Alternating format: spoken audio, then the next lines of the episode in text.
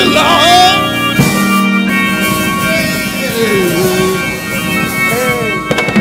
Lord, lead and guide the people of this country. Yes, sir. Yes, oh, Lord. come on now, come on. Come on, come on, come on. Ah, be a, be a fence. Be a fence all, all around me.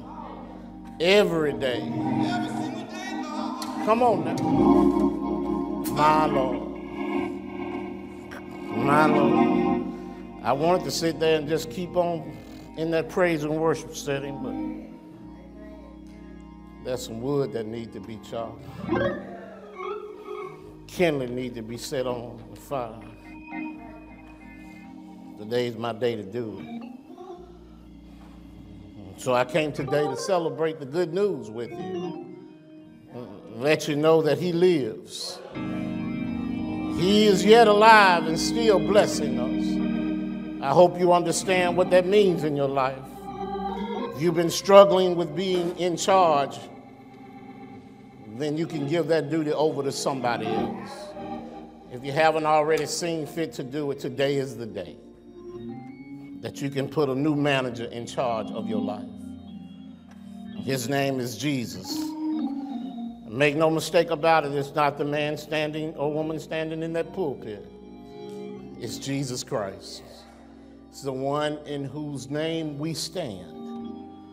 He is in charge. So glad to be with you today. So thankful to God to all that's been said already. Thank Anthony for his passion. Glad to see Generation Next excited about moving us forward. His words should ring true in your ear. Before I step into this word, I need to say a couple of things. First of all, I want to thank the entire congregation that participated last week in the appreciation parade for me and for Karen. Thank God for that. It was awesome. Thank you for all the cards and gifts and tokens of your appreciation. I don't ever want you to think that I take it for granted that you care enough to do that.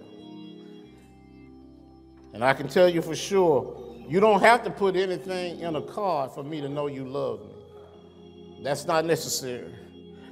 If you just pray for me, then I'll be a better pastor. You just pray for me, and I guarantee you we'll have a closer relationship. Uh, you can't be mad at somebody you're praying for. Not really. Not really. So I ask you to continue to pray for us, and thank you so much. We're still living on that goodness that you gave us last week, still celebrating that. And I know last month, last week wasn't the only time, throughout the month of October, you've been so good to us, just at various intervals. And so thank you. Thank you for that. I want you to celebrate with me today as I thank God for his goodness for our uncle, Larry Holman, as he celebrates today 28 years of pastoring at Mount Joy Baptist Church. Celebrate with him. Celebrate with him. He went up there for a job and God gave him a ministry. And he's been faithful to that church for 28 years. And we ask you to continue to break, to pray for him and Mount Joy Baptist Church. Tuesday, I'm going to end an abusive relationship. I'm filing some papers to end an abusive relationship. There's a man who's been in charge of our com- com- country who's been abusing me. And I'm filing papers Tuesday morning to get rid of him. Yeah, I'm filing it. I'm making sure I'm standing in line as soon as the polls open so I can get rid of him. He's got to go. He hadn't treated my family right, nor has he treated me right. He hadn't been good to my future. No, nor has he respected my past and my heritage. He's got to go. He doesn't understand me, nor has he tried to understand me. He's endangered my life by not taking things serious that should be taken serious. He's exposed me to all sorts of germs and problems and hasn't cared about it. While he lives in the lap of luxury, he doesn't care that me and my friends don't. He's got to go. He's got to go. So I'm going to file those papers on Tuesday morning. If you don't understand what I'm saying, I have the power to change our relationship by simply voting. I'm going to put my ex in the box so that he understands I don't support what he's done the last four years, nor can I tolerate four more years of him being in charge of my life. I can't do it.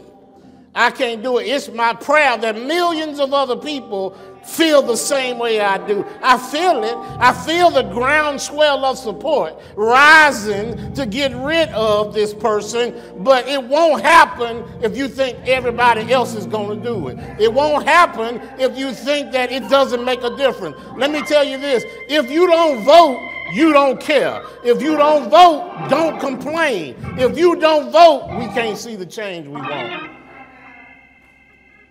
And I'll tell you this, contrary to some folks, I'm voting for Joe Biden. I'll tell you that right now. I'm voting for Kamala Harris. I'm voting for them. I'm not voting against just against Trump. I'm voting for somebody who's voting for me. I ain't trying to be politically correct on this. I'm telling you what Andre is going to do. I'm voting for promise, for hope, for possibility, for right thinking. I'm, I'm voting for a future for my grandbabies. I'm voting for all that. Tuesday. Tuesday. Now, there's a whole lot that's driven me to this point. But, and I won't, I won't dare try to stop and say all those things, but just know this I'll be there. Will I meet you at the poll? Will you be there? Don't lay in the shadows and then wake up and realize that the shadow monsters are real. Don't do that. And particularly, I'm going to vote for Joe, but there's some folk around here that I care about I'm voting for too. And I don't, I'm not going to tell you, as Anthony said, who to go vote for. But I'm telling you, I'm voting for Charles Winston here in Jefferson County. Why? Because I trust his character and I know he's my friend. He served the citizens of this county well in the best Bessemer cutoff, and I trust that he'll do it again. If you got to select somebody to be your county tax assessor down there, put your money in Charles's hand. He'll be all right and do a good job. And a whole lot of folk. I'm not going to tell you to punch the straight ticket. I'm not going to insult you like that. There may be folk on there you, you like and some you don't like, but I'm good with I'm good with voting for those friends whose name I call. A lot of people on there. Keisha Davis is one of them. I'm voting for her. I trust her to be on the bench making decisions for people. Keisha is good people. Yeah, I work with her every day. I'm confident in what she can do. Study it. Study all of the ballot before you get in there. Those constitutional amendments, they need your attention as well. Yeah, absolutely. Absolutely. Vote for every single one of them. All right. You heard me. You've heard my part. Yeah. There was never a point in time, let me square this away, that the church and the state were separate. No, no, no, no, no. In order for the state to be right, you need folk from the church in it. So there was never any true separation of church and state. And the pulpit has always been the place where we have encouraged activities that are positive to our community and discouraged activities. We've always been involved in it. Today is no different. I urge you to get to the poll. Don't let anything stop you from getting there. If you need a ride, pick up the phone and call somebody to get to the poll, but don't let closing time at the poll find you having not exercised your right to make good trouble for them folk in office that are not doing right. Amen. Amen. Amen. Today. Today starts our annual month with our emphasis on stewardship. Stewardship, it's, it's November. And each month we have a, var- a different theme here at 45th Street Baptist Church. Each month we concentrate on something that we believe will make you a better believer, a stronger Christian, someone who understands their purpose and their pathway in this life. So, this month, we're going to concentrate on our responsibilities in this world. Am I a good steward? Most of the time, when we talk about stewardship, the emphasis lies on money. And I've tried for a long time to explain to this congregation that stewardship is multifaceted, like a diamond, not always about money. This year, it's different. This year, it is about money. This year, we need to talk about finances, and money. Last year, if you'll remember, we talked about mental health. And we had visitors to come last year to talk to us. Seems strange that it's been a year already. We could have done that again this year and would have been very appropriate for us to do it because a lot of people are struggling. A lot of people are struggling in here, not just in this congregation, but outside of this congregation, in the community, people are struggling emotionally. But people are also struggling financially. And so I started wondering who ever taught us how to manage our money? Who, as you were growing, sat you down and taught you how to deal, deal with the money that God allows to come into your hand? Who taught you to be responsible for that? Is it just something you picked up? Are you just stingy by nature? Do you learn how to just hold on to a dime because you didn't want to? And, and is it always appropriate to be stingy, or are there times that you ought to let something flow? Are you afraid to let it flow? Are you afraid to share with other people what God has blessed you with? What is your relationship with money? Is it a love hate relationship? You love to make it and hate to spend it? What is your relationship? Are you holding on to a piece of the first dollar you ever made? What is your relationship? Have you been planning for a future when your ability to produce income through work has been greatly diminished? That's important to some of us as we quickly approach those times in our lives when we can not work like we used to. Work just doesn't have the appeal that it used to. Or perhaps you had an entrepreneurial spirit all your life, wanted to Strike out on your own. Loose yourself from the moorings of traditional work and so that you bear all the responsibilities yourself. It's a great thing to own your own business. It's a terrible thing to own your own business. It's a frightening thing to own your own business when every single bill that other folk are responsible for you got to be responsible for it. If you got health insurance, that's because you bought health insurance. If you got life insurance and other benefits, that's because you bought life insurance. That's entrepreneurial spirit. That's owning your own business. It's good to be able to get up and go in when you want to and go how you want to. It's hard just being able to go in when you want to and how you want to. Who taught you how to deal with your money? So, today, just for a thought, I want to reason from this central theme what am I supposed to do with my money? What am I supposed to do with my money? As a foundational scripture, because I want to introduce you to today what I think is a healthy, healthier relationship with treasure. If you haven't had one, then perhaps you'll leave this message understanding a little bit more about how to deal with, with money.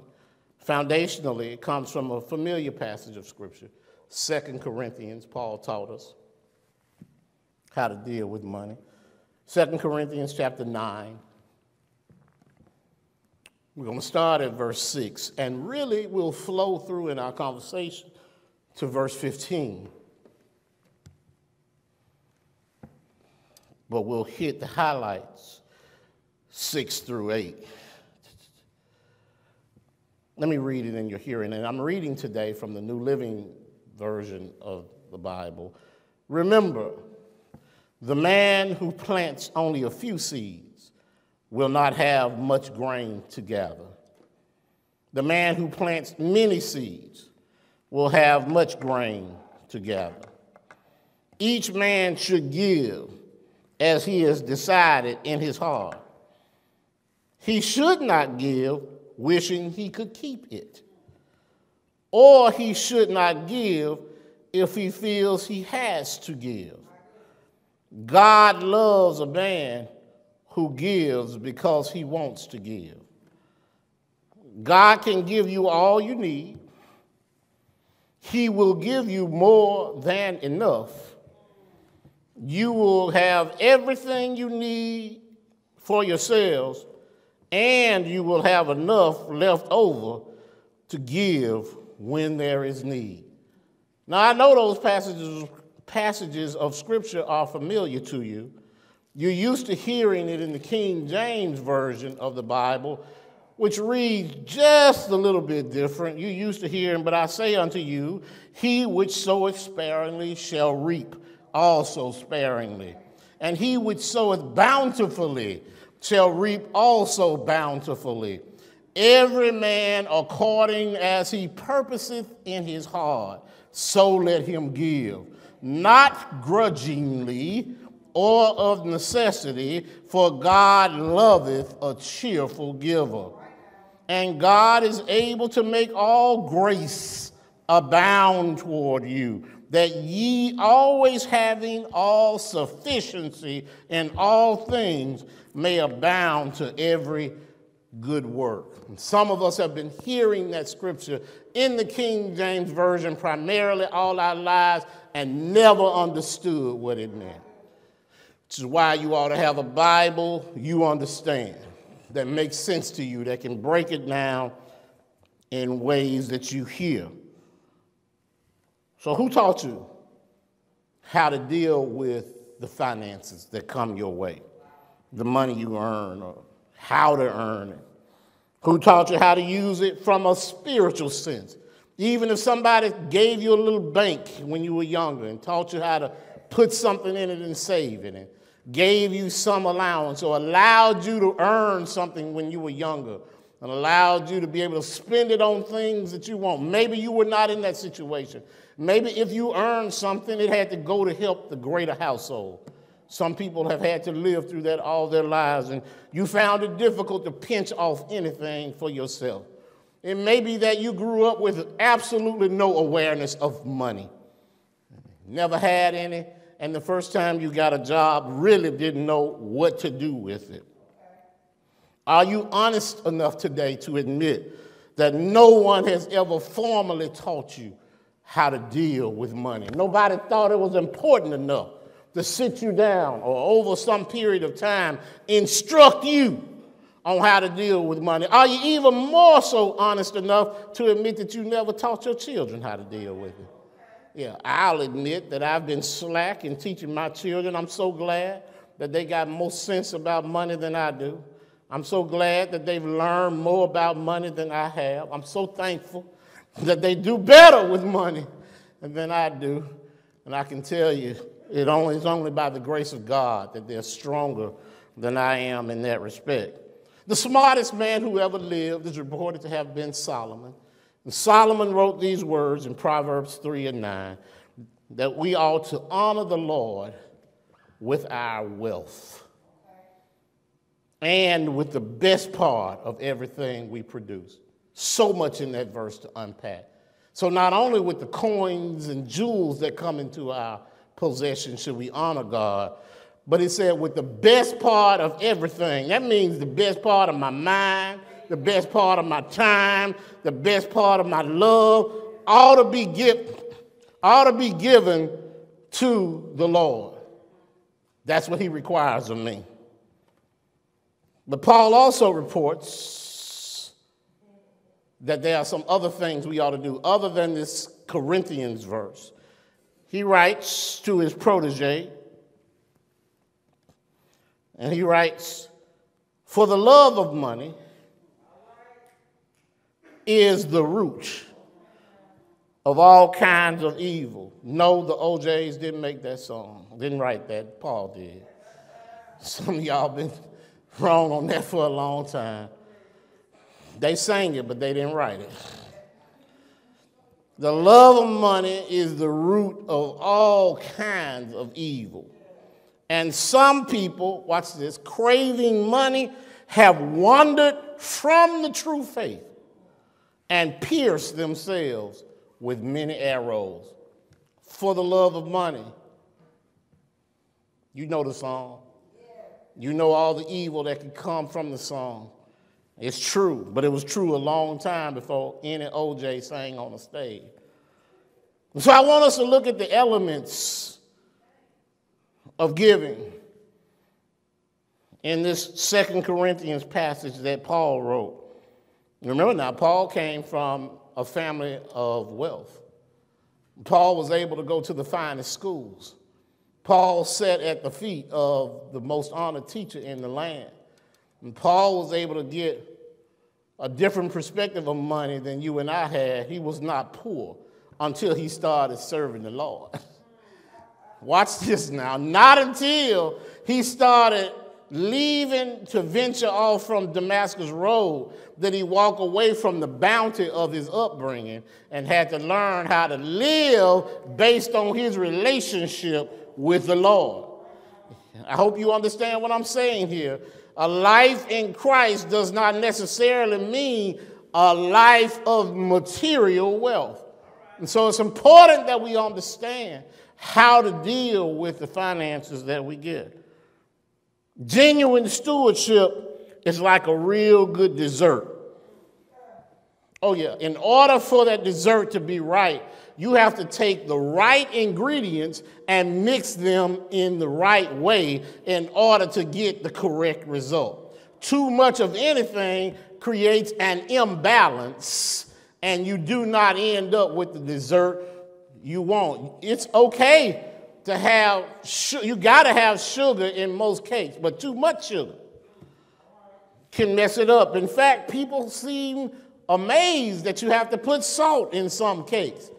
But you put too much salt in that dessert and it messes things up. Stewardship is not one thing, but several things which work together. Let's talk about them. Stewardship is an expression of your choices. first thing I want you to know. Stewardship is an expression of your choices. You know it and I know it. What people spend their money on is a clear indication of who they are. Oh, yeah. Oh, yeah. You can tell a lot by what folks spend money on. You can tell what their priorities are. You can tell how they spend the money. The choice is for us to make what kind of steward do we want to be, a good one or a poor one? Everybody in here has remarked maybe to themselves. Perhaps you had the indecency to say it out loud when you saw someone dressed in an outfit that you thought they spent too much money on because we were remarking on their choices. Or perhaps they bought something that is ostentatious, and you remarked, I'm sure they spent too much money on that. The point is, they spent according to their choices. And their purchases revealed who their choices and what their choices are. So you got a choice when it comes to stewardship. God has given you the power to shake down, get out of him what he wants. It seems people think that. But that's usually not how it works. People think that simply because they plead and beg, God's going to drop it down on them. Now, you know, and I know that if that were the case, a whole lot of foolish people would have a whole lot of stuff they didn't know what to do with.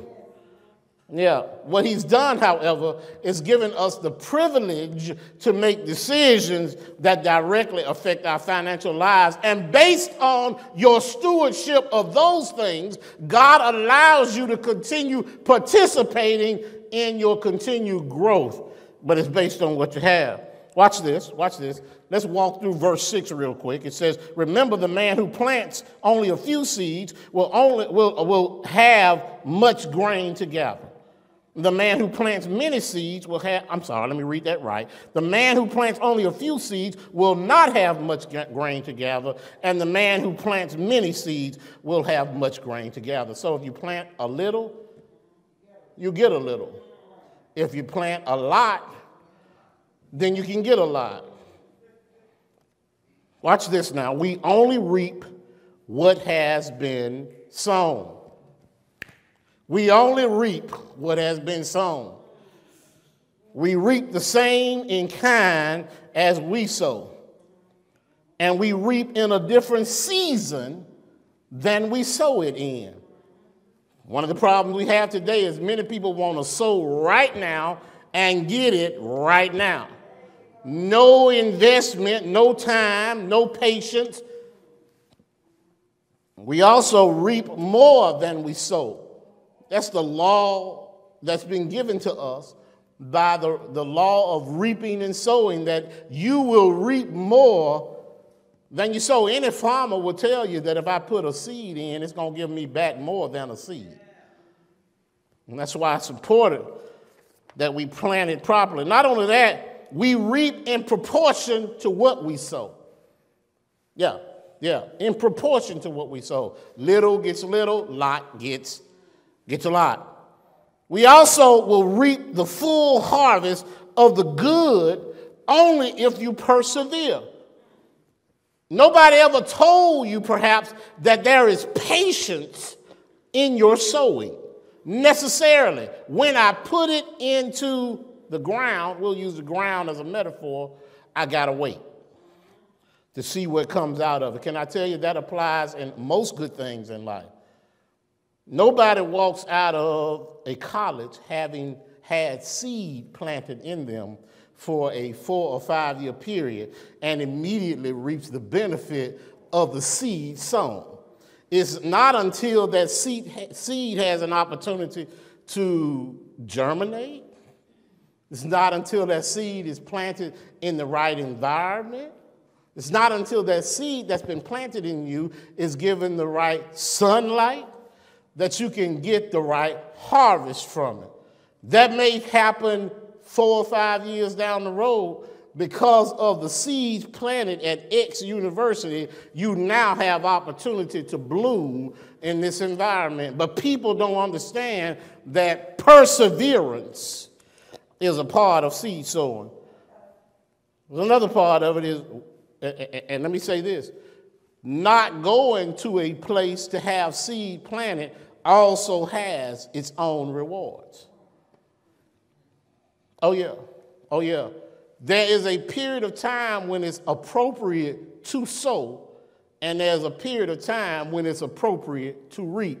Failure to sow means you should not expect a harvest. Some people expect harvest when they have not spent the proper time sowing. You also can't do anything about last year's harvest.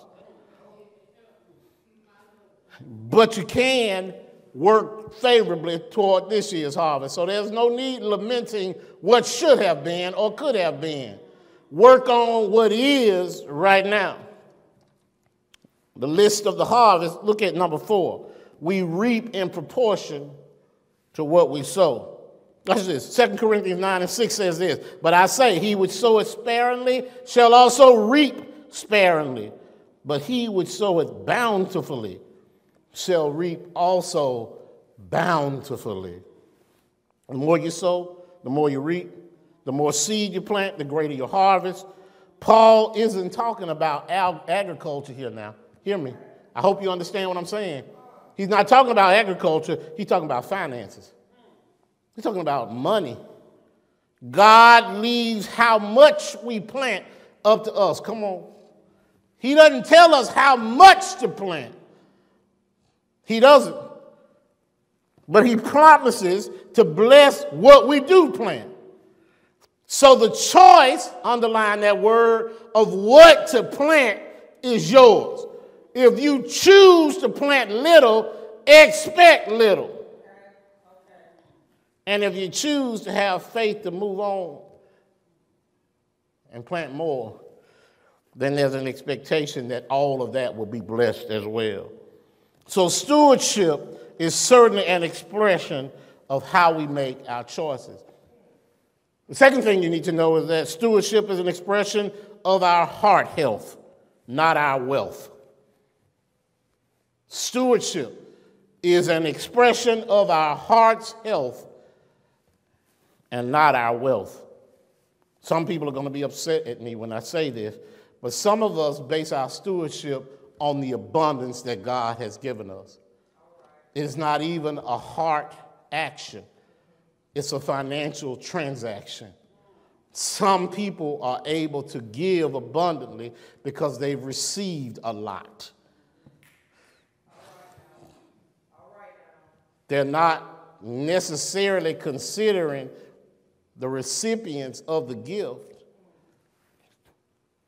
They simply have a lot to give. It doesn't hurt them, they don't miss it.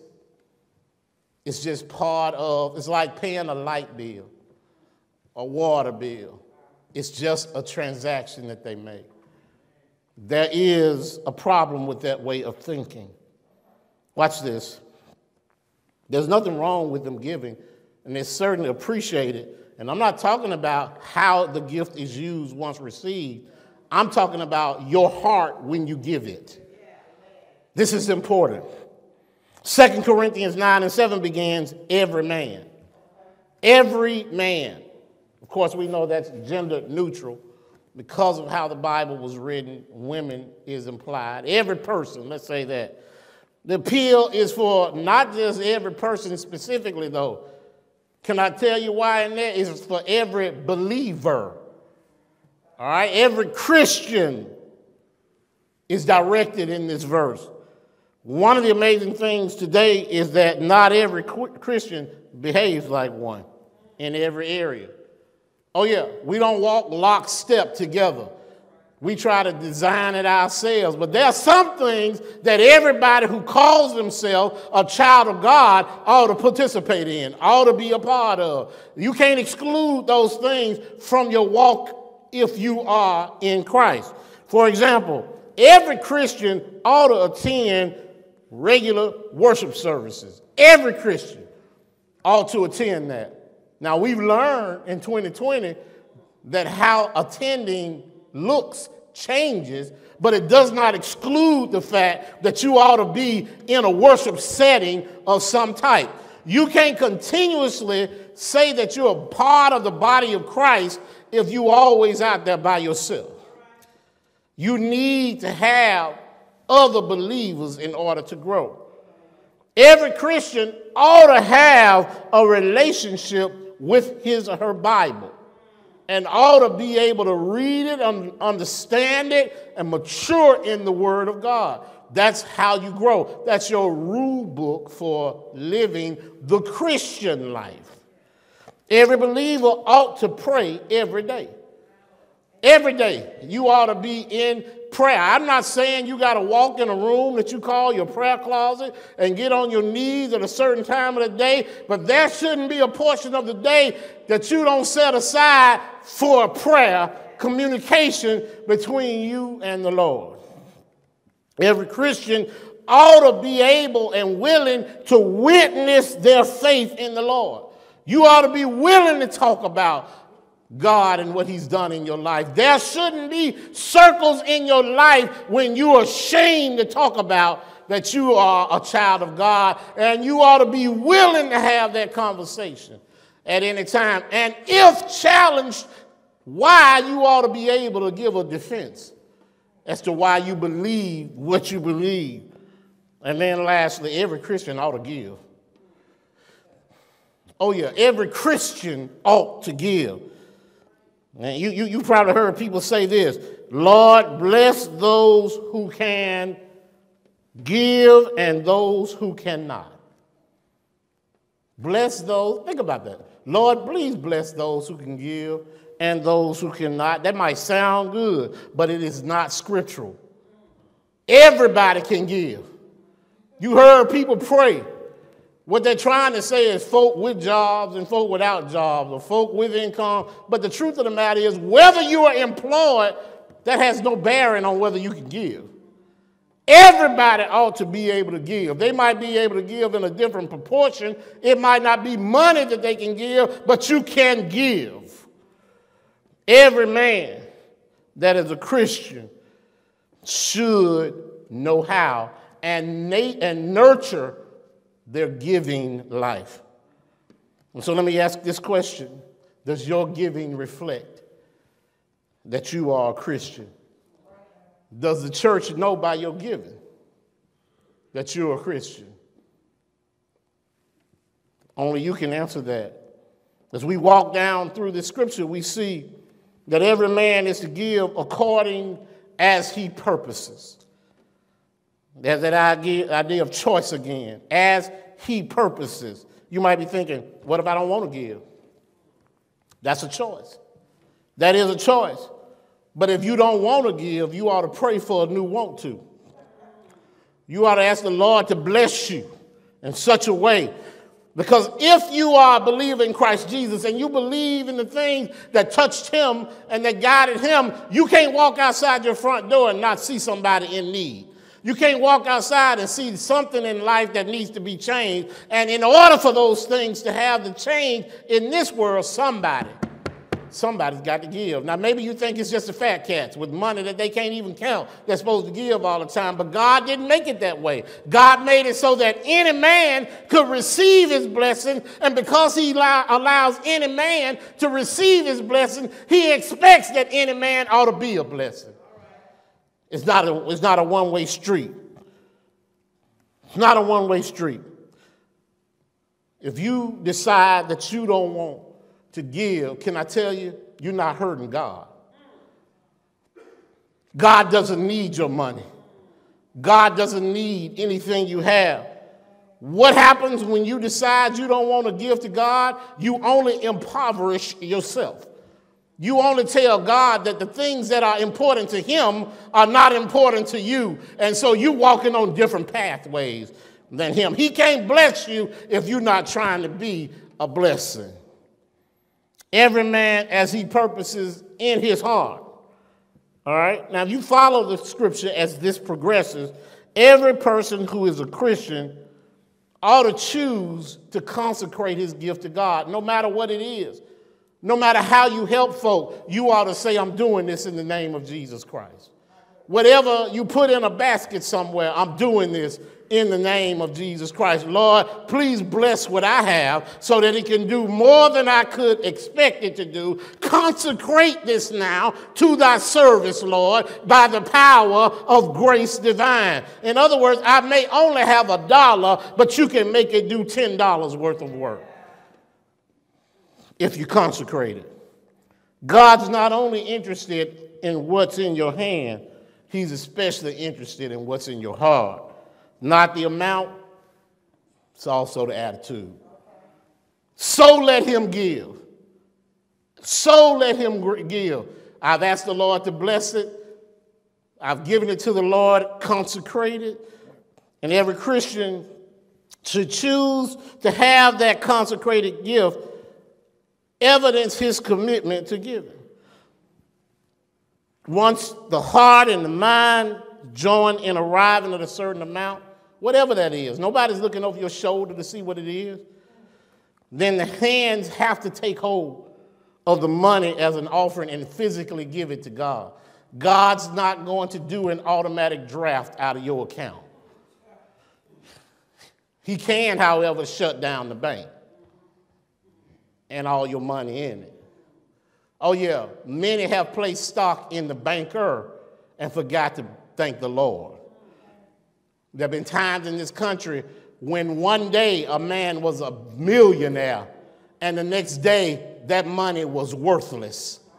Many times God has had to go in and show who's truly in control.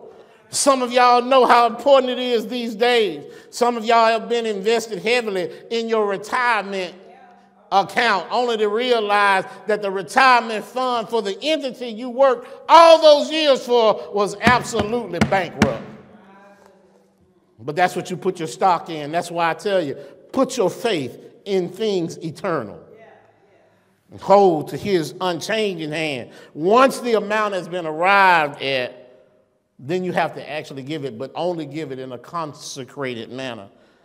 And then I love this, and you all too as well, not grudgingly, nor of necessity.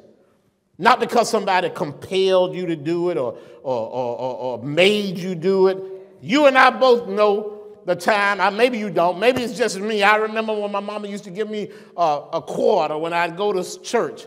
And she'd tell me, now you put this in church when you get there. But do you know how much bubble gum you can buy for a quarter? Do you know how much then you could get a whole pocket full of bubble gum for a quarter?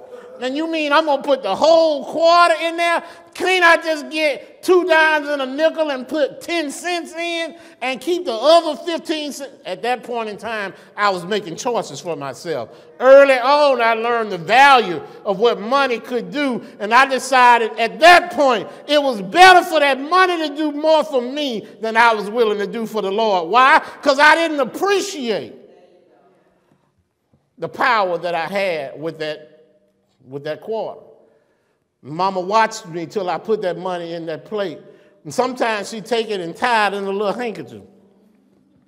So I wouldn't lose it. Because, you know, a quarter in the pocket of a little boy is a hard thing to keep up with. And I also remember that woman sold ice cream after church. It's an interesting thing. Let me tell you how good God is. Mama watched me when she gave me that quarter and she paid attention to me to make sure that when that plate came around, I fished down in my pocket and I pulled a handkerchief out and she watched me as I took that little knot out. It's hard with a little bit of hand to pull that knot out. And sometimes I had to get somebody to help me pull that knot out. And she watched as they gave me that quarter and she watched me as I put that quarter in the plate. And then she smiled at me, and it's an amazing thing because she was pleased with me. She took me by the hand after church and she walked me to the ice cream lady. And mama paid the money for me to get the ice cream cone. Now, if you weren't watching, there's obedience that comes. And the blessing that comes with that obedience. Yeah, I always thought it had to be up to my quarter to get my ice cream cone after church. Mama taught me that if I'm obedient with God's money, then it doesn't matter where the blessing flows, God can still give you a blessing. And that ice cream was just as sweet coming from mama's money as it would have been coming from my own. Not grudgingly, nor of necessity for God loves a cheerful giver. From that point forward, I understood what it meant to be able to give and be happy to give because even though I didn't get an ice cream cone after every church service, I was still blessed after that because God loves a cheerful giver. And so I've learned that stewardship, my friends, is an expression of my heart health and not my wealth. And then lastly, stewardship is also an expression of my confidence. Oh, yeah. And God is able to make all grace abound unto you. I wouldn't be standing here right now in the condition that I'm in if it hadn't been for grace. No, no, no, no, no. There wasn't grace that I could have ever designed or detected. God can make all grace abound unto you. All grace. There have been some times in my life when I literally didn't know where the next was coming from. And I'm so glad that at that time I had relationship enough with the Lord for him to bless me. I'm so glad that I didn't have to figure every part of it out. What grace is Paul talking about here? If you look back at 2 Corinthians 8 and 1, Paul wrote, Moreover, brethren, we do you to wit the grace of God bestowed on the churches at Macedonia. See, that was a poor church. They didn't have, they didn't have anything to give. They didn't have anything to share materially. And yet God allowed supernatural blessings to fall on that church congregation so that according to Paul, they were able to give more according to their liberality, which means according to their heart desires, God blessed them, even though they didn't have a whole lot to give. Can I tell you, there have been times I've been able to bless somebody and don't even know how I did it. Why? Because I had a desire to help them, and God blessed me with a, something in my hand to bless them with. It ain't always got to be money that you bless folk with, but God can even do that for you. Look, look, there's a book entitled uh, that was written by Jack Taylor entitled God's Miraculous Plan of Economy. All right, that sounds real thrilling, doesn't it? No, it doesn't. But, but anyway, he devotes a whole chapter to God's cycle of sufficiency. Yeah, God's cycle of sufficiency. He has a wonderful outline that I put up for you on, on this verse. It talks about the might of God, the might of God. When he talks about God's ability, when he talks about the measure of God, when he talks about all grace can abound to you. And he says, the manner of God. I love this because the, measure, the, the, the manner of God's grace is that it's abounding. And then I love it. I love it when we think about why is God doing this? This verse shows us the motive of God and it's towards us. Why? Because He loves you, because He wants to bless you. The might of God, the measure of God, the manner of God, the motive of God, the means of God is always in this one vase. That means He's always having all sufficiency in all things. It means He gives us our adequacy. Whatever we need, God is blessing us. And then it shows us the ministry of God. All in one verse, we see the might, the measure, the manner, the motive, the means, and the ministry. And what's the ministry? He gives us all these things so that we have enough, but also that we have enough to share with somebody else. That's the ministry of God. Don't ever think that you don't have enough to bless somebody with because our God is able to supply you with everything you need if you show up with the right attitude and allow Him to bless you. There's this wonderful real life illustration found in 2 Kings chapter 4. People don't think they can get real life illustrations out the Old Testament that affects them today. Can I tell you, you better read that Old Testament and see what those folk went through because some of you might be going through the same problem right now. It seems this old woman was destitute. She was out of everything. The reason she was is she was a prophet's widow, and everybody knows that the prophets didn't make no money.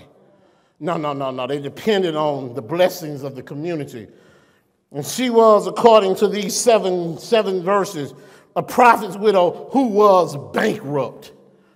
The creditors had come in on her, and she was about to have to sell her two sons' destiny as slaves in order to take care of the finances owed. At that time, they had debtor's prison.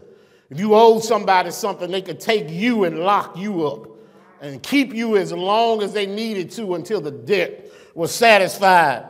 The prophet Elisha came along before the bankruptcy judge could pronounce judgment. And he asked her, Do you have anything of value? And she said, All I have is a vessel of oil. It was probably the little vessel of anointing oil that Elisha had had. They had probably saved it as a memento from the day he was consecrated as a priest. And they wouldn't sell it because it had personal meaning to her. But the only thing of value she had in her house was a little old container of oil. And the prophet Elijah, Alvin, told her to take her vessel of oil and he told her to go to all her neighbors. It's a good thing to have relationship with your neighbors. Go to all your neighbors and ask your neighbors to let you have any vessel, any container they have. Go to every neighbor you can. And this woman went and she got bowls and plates and little containers from every neighbor in the community. And Elijah said, stack them all in your house. And he said, don't borrow just a few now. Get everyone you can, hit everybody in the neighborhood. And she filled her house with all these vessels.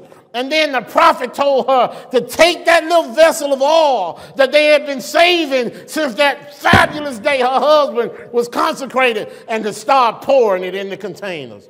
And the Bible says that she poured and she poured, and the prophet supernaturally asked the Lord to bless her hand. And do you know that that woman didn't stop pouring that little container of oil until every container in her house was overflowing with oil because God can do abundantly more than you can ask or think.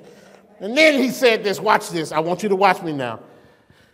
Watch, watch this now. After she received the information from the prophet, he gave her the inspiration to go and to do the work that Jesus Christ, I mean, that, and do the work that God wanted her to do.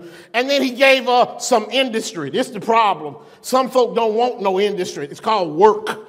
Some folk don't want to do it. She had to go and involve herself in industry, and that industry was gathering all them vessels. Once she got the information caused by the inspiration from the prophet, she engaged in the industry. She followed his instructions to a T, and those instructions led to an overflowing product, which led to an investment in her life. Watch this now. She was able to take all the oil that had been poured out and to sell all the oil. And she had, watch this now, he, she had enough to take care of her house. She had enough to pay all her debts. And she had enough to do this, leave an inheritance to her son. Because God blessed her. If you follow the information given by God's man, if he gives you the inspiration on how to lay a good foundation for handling your finances and you're not afraid to involve yourself in some industry, follow the instructions given to a T, then you'll find yourself with an investment material on your hand and it'll lead you to having the ability to make an inheritance for you and for your family. Stewardship then becomes an expression of your contentment. In other words, I trust you, Lord. When I give, I trust. When I give, I'm not depending on myself. When I give, I'm blessing your name and I'm allowing you to do whatever needs to be done. Do you see how it flows? That God continues to bless folk. What begins with a choice and that's carried out in cheerfulness becomes our completion and results in us being genuinely contented to serve the Lord. Some of y'all think you can't do a lot because you got a little in life. Don't you know it's not meant for everybody to be rich? Don't you know it's not meant for everybody to walk around and be Mr. or Miss Moneybags? But that doesn't mean you can't be a cheerful giver. That doesn't mean you can't be blessed. The story is told of a preacher who started a capital campaign at his church. He called everybody in, Reg, and he said, Next Sunday is going to be Giving Sunday. Make sure you come prepared to bless the house with what God has given you. But there was one woman there who was so faithful. She never missed an opportunity to come to every activity at the church. She participated in everything that they had. She would be considered today a devoted member of the church, but she was also very poor. She simply did not have anything materially. And so giving day came, and she came in and was downcast. And they started passing the plate to collect the contributions. And she sat there looking downcast. And the pastor came to her and said to her, uh, My friend, what's wrong? And she said, Pastor, I don't have anything, anything at all to give. And he said, he said, I'm sure you're not you're not right on that. He said, but whatever it is, just give anything you got. And so she took her purse and she ran her hand down at the bottom of the purse and she pulled all the coins out that she had. And she put the coins in an envelope and signed it, all I have to give. And she put it in to the collection plate. Well, later that evening, it was time for all the church to come together and see the results of the, of the, of the capital campaign. They were excited because rumor had it they had exceeded expectation and the capital campaign was going to be a success. The pastor stood, uh, stood up and came to the front of the church and he pulled one envelope out of the tray. And he said, I came to tell you today about the most generous gift we received. Seems that that woman had put $3.23 worth of change in her envelope. And the pastor said, This envelope contains the most generous gift that any of our members could give. And the people sat there amazed because some of them knew they had written some big checks. They knew that they should get the credit for having written everything. And he said to them, The reason is this woman gave all had to support the cause. And it's $3.23. Well, they were taken aback because suddenly they were faced with having give in their abundance and still they haven't given in sacrifice. So one of the men stood up and said, Pastor, that's the most generous gift I've ever seen anybody give. I'd like to buy one of those coins in that envelope for $10. And before long, other folk were standing up saying, I want to buy two of them for $20. And before long, folk were writing new checks because they were so inspired by the woman who had nothing to give. Can I tell you, she gave the gift of sacrifice. And when you give the gift of sacrifice, God will come along and bless you. How do I know that? Because God knows a thing or two about giving. Oh, he knows how to give. He didn't look around for spare change in heaven. He gave the greatest jewel he had. He gave his only begotten son. And because he gave his only begotten son, you and I have a right to the same kind of living that his son had, a right to eternal living. My question today is Do you know that Jesus? Do you know the gift that God gave us? He blessed us with the greatest sacrifice he could possibly give his only begotten son. Have you given cheerfully? Have you given not grudgingly, and have you given from sacrifice? God gave us the standard. He expects nothing less from us. He loved us enough to bless us. Do the same.